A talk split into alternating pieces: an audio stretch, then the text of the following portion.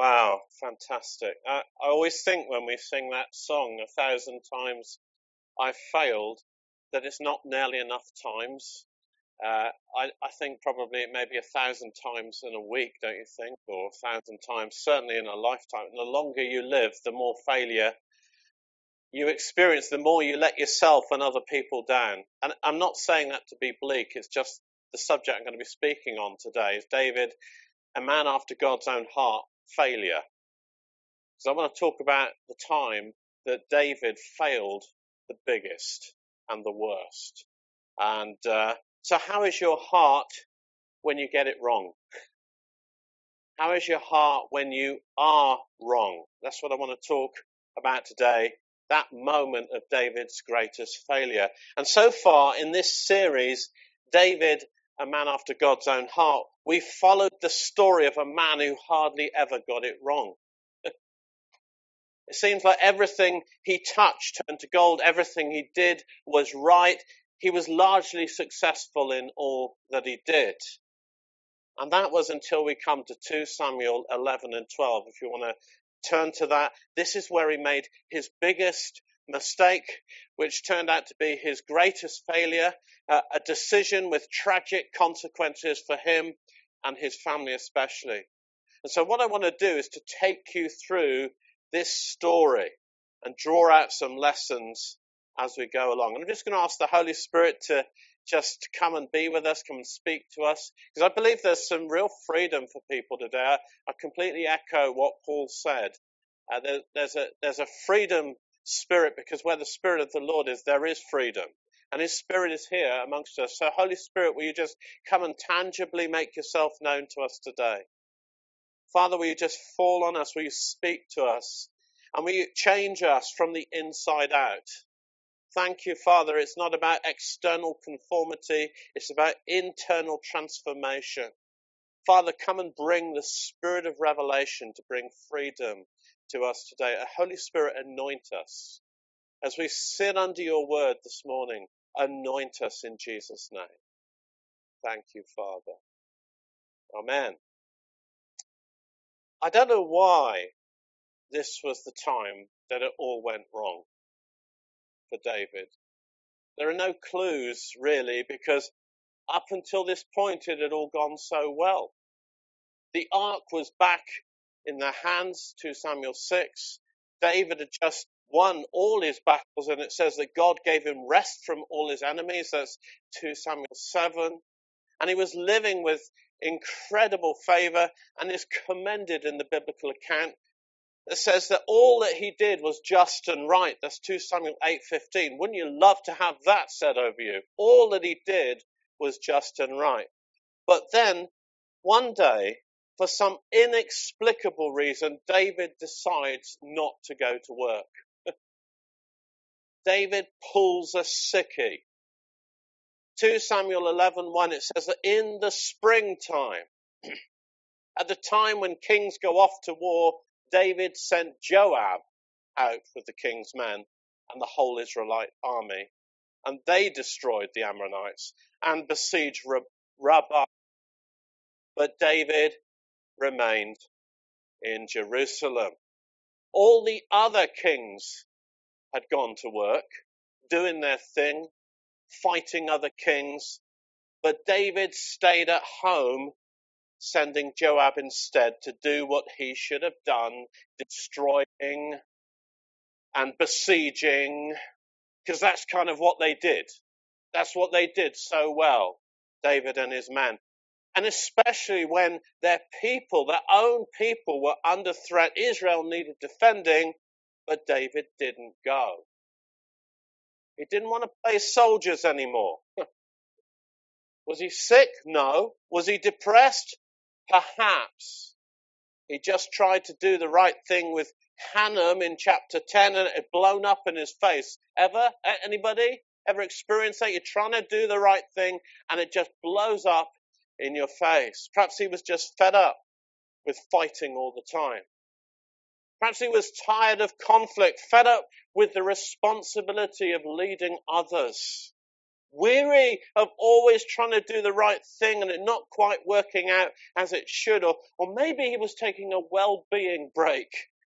You know, a bit of me time, some time away from it all. I don't know why David didn't go to work that day, but he was alone in Jerusalem, away from his men, away from the battle, away from God, because even the ark that he fought so hard to get back into the center of everything was with his men and not with David. 2 Samuel 11 11.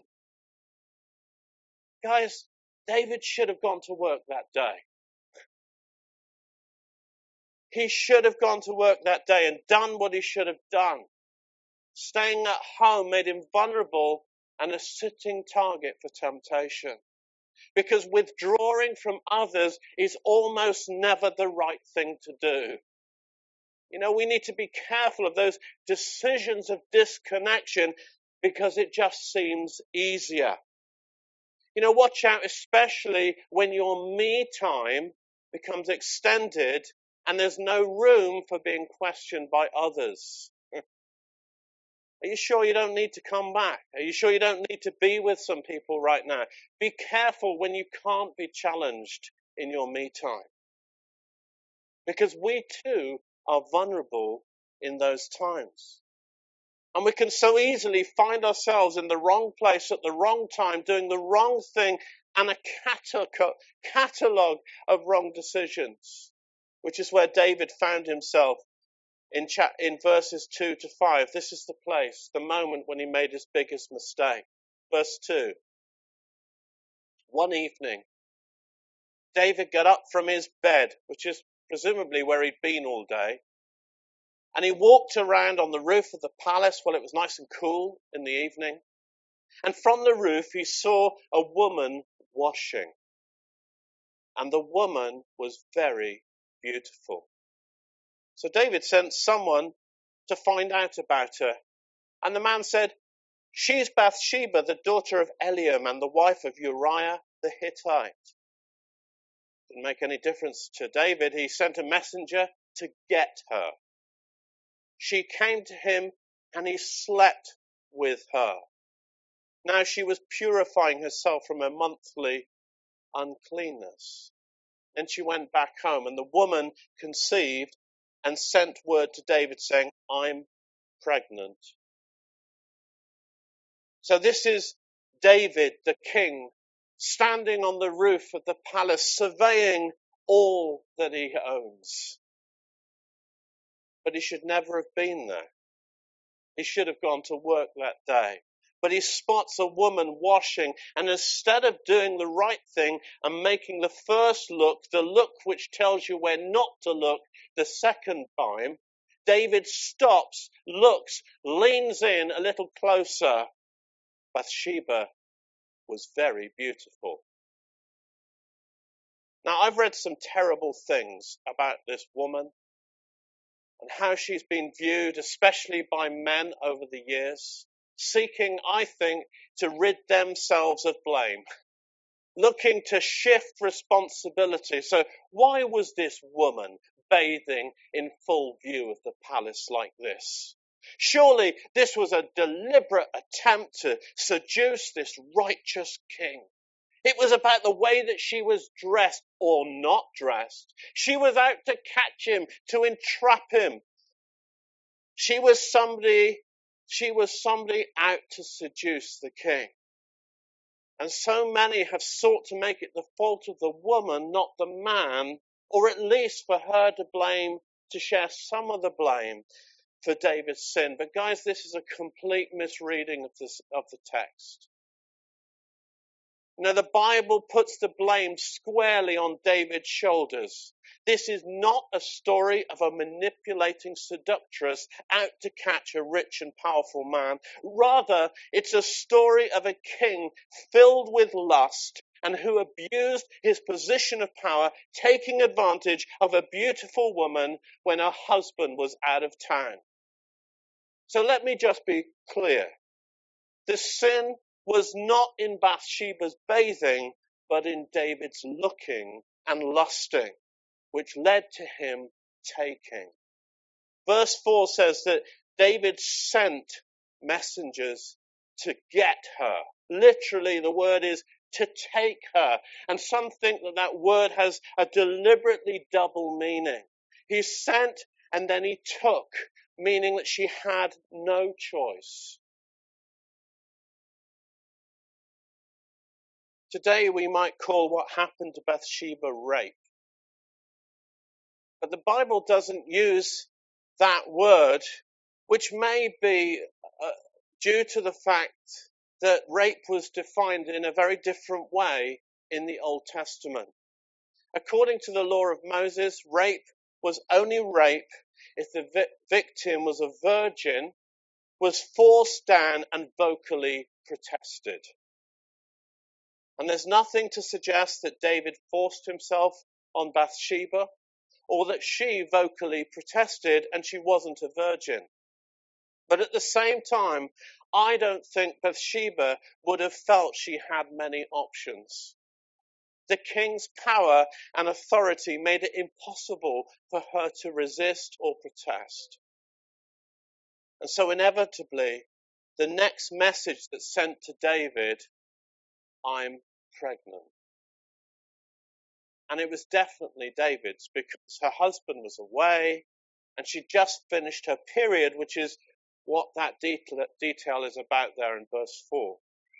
So the ball was in David's court. What was he going to do? You know, by law, she should have been stoned for adultery, and so should he. But who would believe her? What then transpires seems like a grave to cover her shame. But actually, it's a shocking descent into the moral depravity of deceit and cover up on David's part. David seeks to entrap, and if there's any entrapping and manipulating, it's David's. And he seeks to entrap and manipulate Bathsheba's husband, Uriah. So rather than come clean and just say what he's done, in verses 6 to 13, I'm not going to read it to you, you can read it yourself. But basically, David makes a series of attempts to manipulate the situation, which involved bringing Uriah home from battle that night so that he'd have sex with his wife, so that when the pregnancy finally begins to show, he'll think the child is his. Hooray! But Uriah refuses to comply, saying, Why should I make myself comfortable at home with my wife when my men are out fighting for their lives? Which, by the way, David, that's what you should be doing. Why should I be doing that when they're sleeping in the open fields? So David tries to get him drunk instead, to get him in the mood. But he still won't do what David wants or needs him to do. So David, the king, resorts to an abuse of his position of power again and sends an order to Joab, the captain of David's army, which will result in creating the circumstances for Uriah to be killed. Battle. Verse 14. In the morning, David wrote a letter to Joab and sent it with Uriah. In it, he wrote, Put Uriah out in front where the fighting is the fiercest. Then withdraw from him so that he'll be struck down and die. For goodness sake, it's not even subtle, is it? So while Joab had the city under siege, he put Uriah at a place where he knew the strongest defenders were. When the men of the city came out and fought against Joab, some of the men in David's army fell. Moreover, Uriah the Hittite died. Murder. It was murder. Look at David. I mean, look at him. Lust, adultery, bearing false witness, now murder. That's four commandments broken already. David, what are you doing? You know, how his heart must have become hardened. So, so determined was he to cover up his sin. How intoxicated he'd become with his own power. How self-justified he must have become to keep up the charade. What might have started with covering Bathsheba's shame has become something else on another scale. But friends, This is where unconfessed sin can lead you. Secret sin can consume you. Pride can compel you. The longer you hide your sin, the more you cover it up, the more lies you tell, the harder your heart becomes, and the harder it is to repent, to own up for your sin. And too many people were now involved. It wasn't just Uriah and Bathsheba. Uriah murdered, and several other men were murdered along with him. Murdered. You know, David is at this point a serial killer, a serial murderer. I mean, can we even remember what we saw in this guy? Why he ever kept that title that the Bible gave him of a man after God's own heart, more like he should have been called David, a man with hardness of heart. And you think, well, surely now David will stop. His, his conscience must be shouting. I mean, it's hard, isn't it? When you do something wrong, your conscience, you battle with it. It must have been shouting at him day and night. Surely now, this time, he'll cry out to God and beg for mercy and forgiveness. The messenger finishes his report from the front. He's been sent by Joab and, and tells David about Uriah and the man who died. And this is how David responds. Verse 25 David told the messenger, Say this to Joab. Don't let this upset you. The sword devours one as well as another. Press the attack against the city and destroy it. Say this to encourage Joab. Oh my goodness. I mean, David completely minimizes the situation. He says, Oh, well, you can't make an omelette without breaking some eggs. Whatever will be, will be. It is what it is. Don't worry. Tell Joab you just did your job. Be encouraged. You know, if you had any doubt at this point about the condition of David's heart, there it is laid out. He's minimized the death of his men because he's minimized the seriousness of his sin. He's justifying himself. He's created a story that makes this okay. Oh, David, wake up. What's happened to your conscience? Where is your heart right now? James tells us, doesn't he, in the New Testament, that full grown sin leads to death. Full grown sin, and it's literal when it comes to David. Full grown sin leads to death. Paul tells us that the conscience becomes seared when it's ignored as with a hot iron, making it hardened and unresponsive. Hebrews tells us of a point where we continue in sin to such an extent that it's impossible to come back from that place and repent. Have you noticed that? That warning. Timothy is warned about two men who had become so hardened in their sin that they shipwrecked their faith. Now, guys, none of this happens overnight. It's a serious decision or a series of decisions to override your conscience.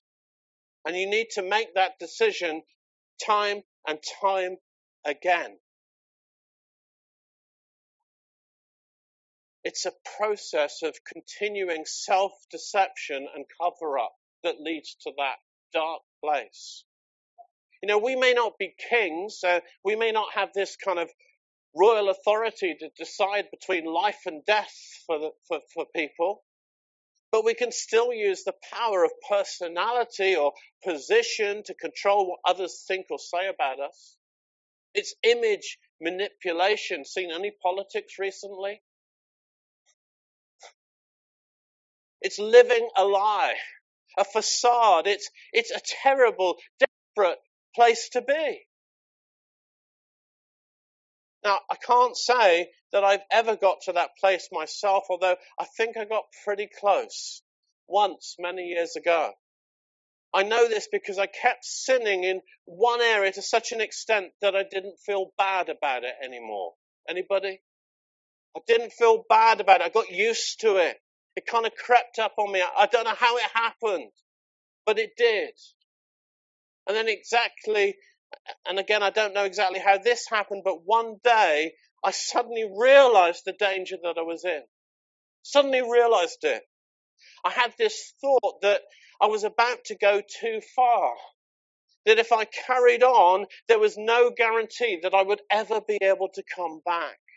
That I was becoming hardened to such an extent that I'd no longer have the ability within myself to be sorry anymore or to ask for forgiveness again.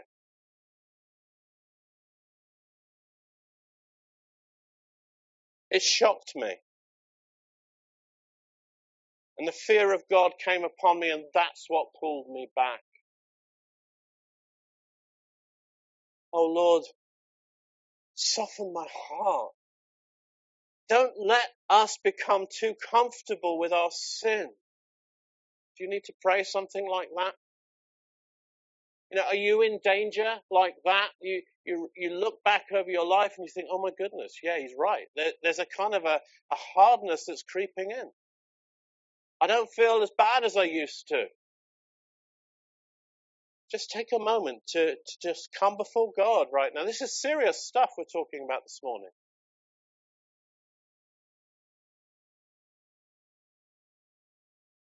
Father, soften my heart.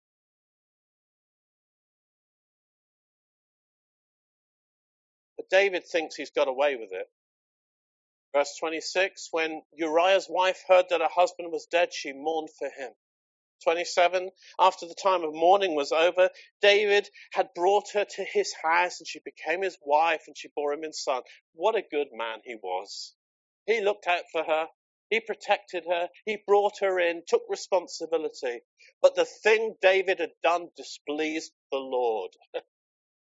displeased the Lord. You see, you never get away with it. You don't. You never get away with it because God always knows and nothing we do is ever hidden from him. In chapter 11, we've just seen David the king sending, using his royal authority to do what he wants to get what he wants. He sent Joab so he didn't have to go to work. He sent for Bathsheba and took her. He sent a message to Joab and got Uriah killed. But now David's sending messages are over because Bathsheba says, I'm pregnant. That message changes everything. So God now does some sending. Chapter 12, God sends Nathan. God, the King of Kings, does his own royal sending. In chapter 12, verse 1, it says that God sent Nathan, who has no introduction. We don't know who he is or where he's come from. God sent Nathan. All we know is that he's a prophet from God to the to David, the former shepherd, to tell him a story, a parable about sheep to speak right into David's hardened heart. And I'm going to read that story to you because it's fantastic. It says here in chapter 12, verse 1 there were two men, here's the story, in a certain town, David, one rich and the other poor. The rich man had a very large number of sheep and cattle, but the poor man had nothing except one little ewe lamb that he had brought. He raised it, and it grew up with him and his children. It shared his food, drank from his cup, and even slept in his arms like a daughter to him. Now, a traveler came to the rich man. But the rich man refrained from taking one of his own sheep or cattle to prepare a meal for the traveler who had come to him. But instead, he took the ewe lamb that belonged to the poor man and prepared it for the one who had come to him. And David got it straight away. He was a shepherd after all. He knew the wrongness of this. God spoke his language so that he understood this was wrong. And he brimmed over with justice and retribution on behalf of this poor man. Verse 5 David burned with anger against the man and said to Nathan, As surely as the Lord lives, the man who did this must die. He must pay for that lamb four times over because he did such a thing and had no pity. Even the worst of sinners can see the failings of others and feel free to point the finger at them in judgment. It's easy to see somebody else's faults, especially if it means that you don't have to deal with your own. you know, J- David's judgment here may be right, but in the circumstances, he's a hypocrite. Somebody once said, when you point the finger, beware, because three fingers are pointing back at you. Nailed. Nathan times it beautifully when he turns to David at the height of his holier than thou saying and says, You, David, you are that man. The man that you've just condemned, it's you. And I just want to read to you the rest of what Nathan says as he prophesies over David without comment, really. Verse 7 This is what the Lord God of Israel said David, I anointed you king over Israel, and I delivered you from the hand of Saul. I gave your master's house to you, and your master's wives into your arms. I gave you all Israel and Judah. And if this had been too little, I would have given you even more. Why did you despise the word of the Lord by doing what is evil in his eyes? You struck down Uriah the Hittite with the sword and took your, his wife to be your own. You killed him with the sword of the Ammonites. Now, therefore, the sword shall never depart from your house because you despised me and took the wife of Uriah the Hittite to be your own. This is what the Lord says. Out of your own household, I'm going to bring calamity on you. Before your very eyes, I will take your wives and give them to one who is close to you. He will sleep with your wives in broad daylight. You did it in secret, but I will do this thing in broad daylight before all Israel. Wow.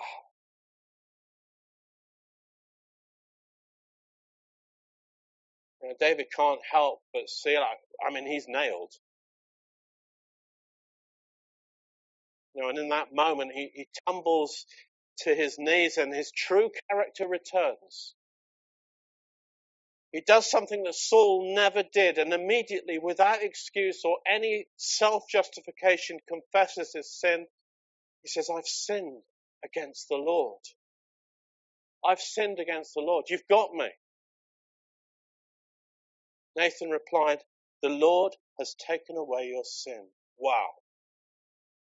The Lord has taken away your sin and you're not going to die because that's what he deserved. Everyone that's ever sinned deserves to die. That's what the Bible says.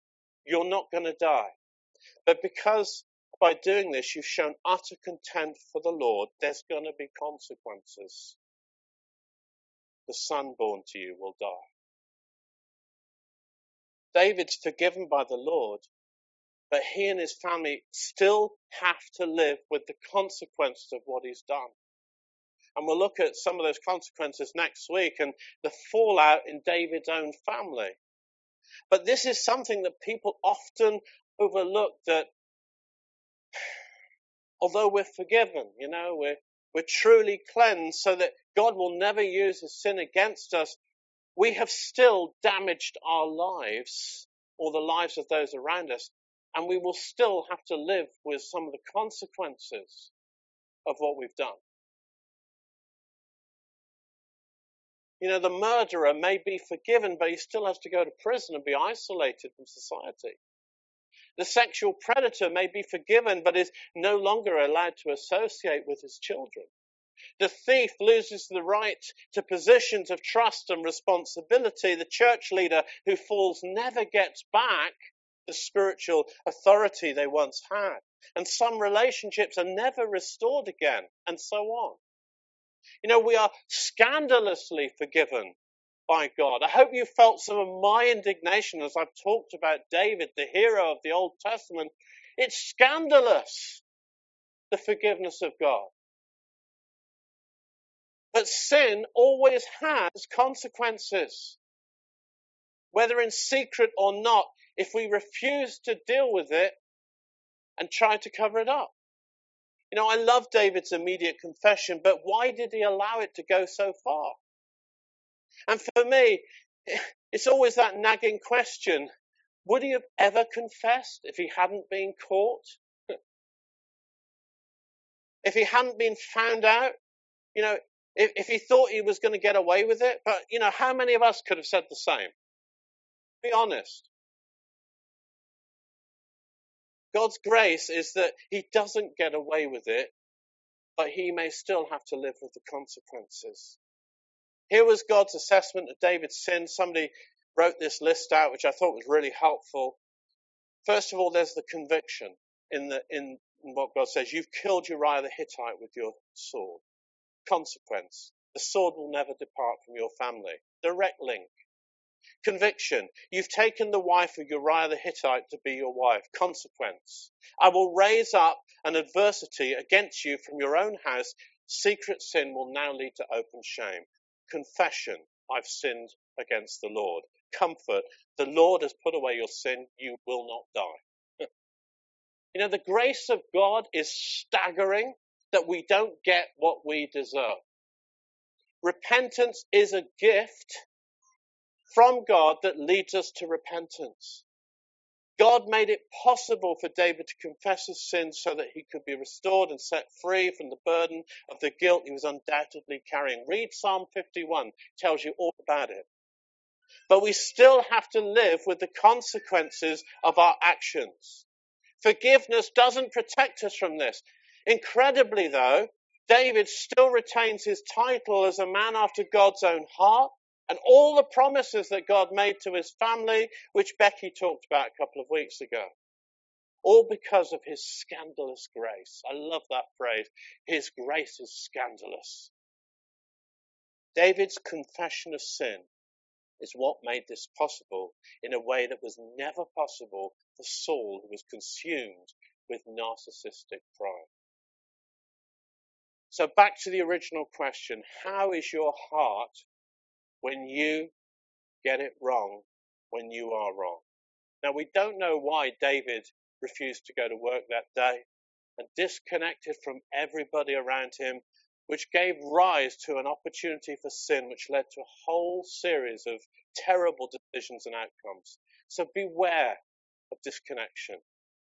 Watch out for things that separate you. Be careful about long periods of isolation because, you know, we need each other.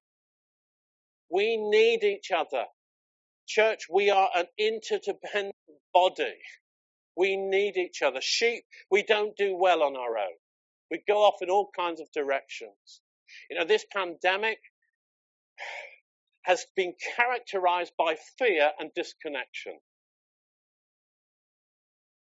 So make the most of the time that we now have to reconnect with others. Make yourself available for reconnection. Make yourself available for it. Be open about your fears as you come together. Don't stay at home alone because of fear or anything else. Also, there's a warning in this message today for us to deal with our sin. You know, if, if you're caught in a trap, then let the warnings of David's story and the consequences stop you in your tracks. Because there's no such thing as sinning without consequences. The impact on your own life, your marriage, if you're married, your family, even the church will be felt. Get out before it gets worse. Plead with you. Receive grace. God is so gracious even when we make a complete mess of things. David's humility when he was faced up with his sin paved the way for redemption in quite a remarkable way. You know, it never ceases to amaze me that the promises of God for David, a man after God's own heart, were fulfilled ultimately through Bathsheba's son, Solomon. that is incredible. He sat on the throne after David, not any of his legitimate sons, if you like, but he was a legitimate son, but he came afterwards. Not David's original sons, but the one that came through Bathsheba. And so that's redemption and grace sown into the lineage of Jesus right back from the beginning. Wonderful. So I'm just going to close there and I just want to pray for you. Can we just stand together? This is a serious moment, I believe, and I know that not everybody's here today. So let's just put your hands out and say, Lord, search me, O God. That's what David prayed. That was one of the things he prayed. Search me, O God, and test my heart today. I think we need to pray that regularly. Lord, search me. Tell me if there's any wicked way in me. Father, I want to bring before you my heart. Father, don't let there be any hardness there. Father, soften my heart, please, by your Holy Spirit. Pour out the oil of love and soften my heart. Thank you for the scandal of your grace.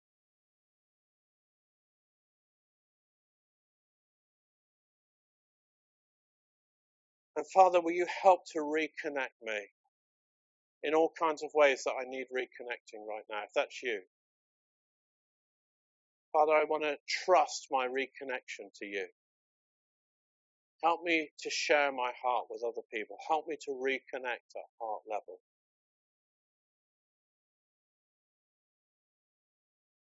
And the Bible says that if we confess our sin, He is faithful and just to forgive us our sin and to cleanse us from all unrighteousness. Father, we confess our sin to you. A thousand times I've failed. Failed is a nice word. This is more than failure, Lord. This is moral sin. And I just pray, Father, for grace to put things right where we need to put things right. Don't let us go, Father. Never let us go. Never let us go too far. Thank you, Lord. Amen.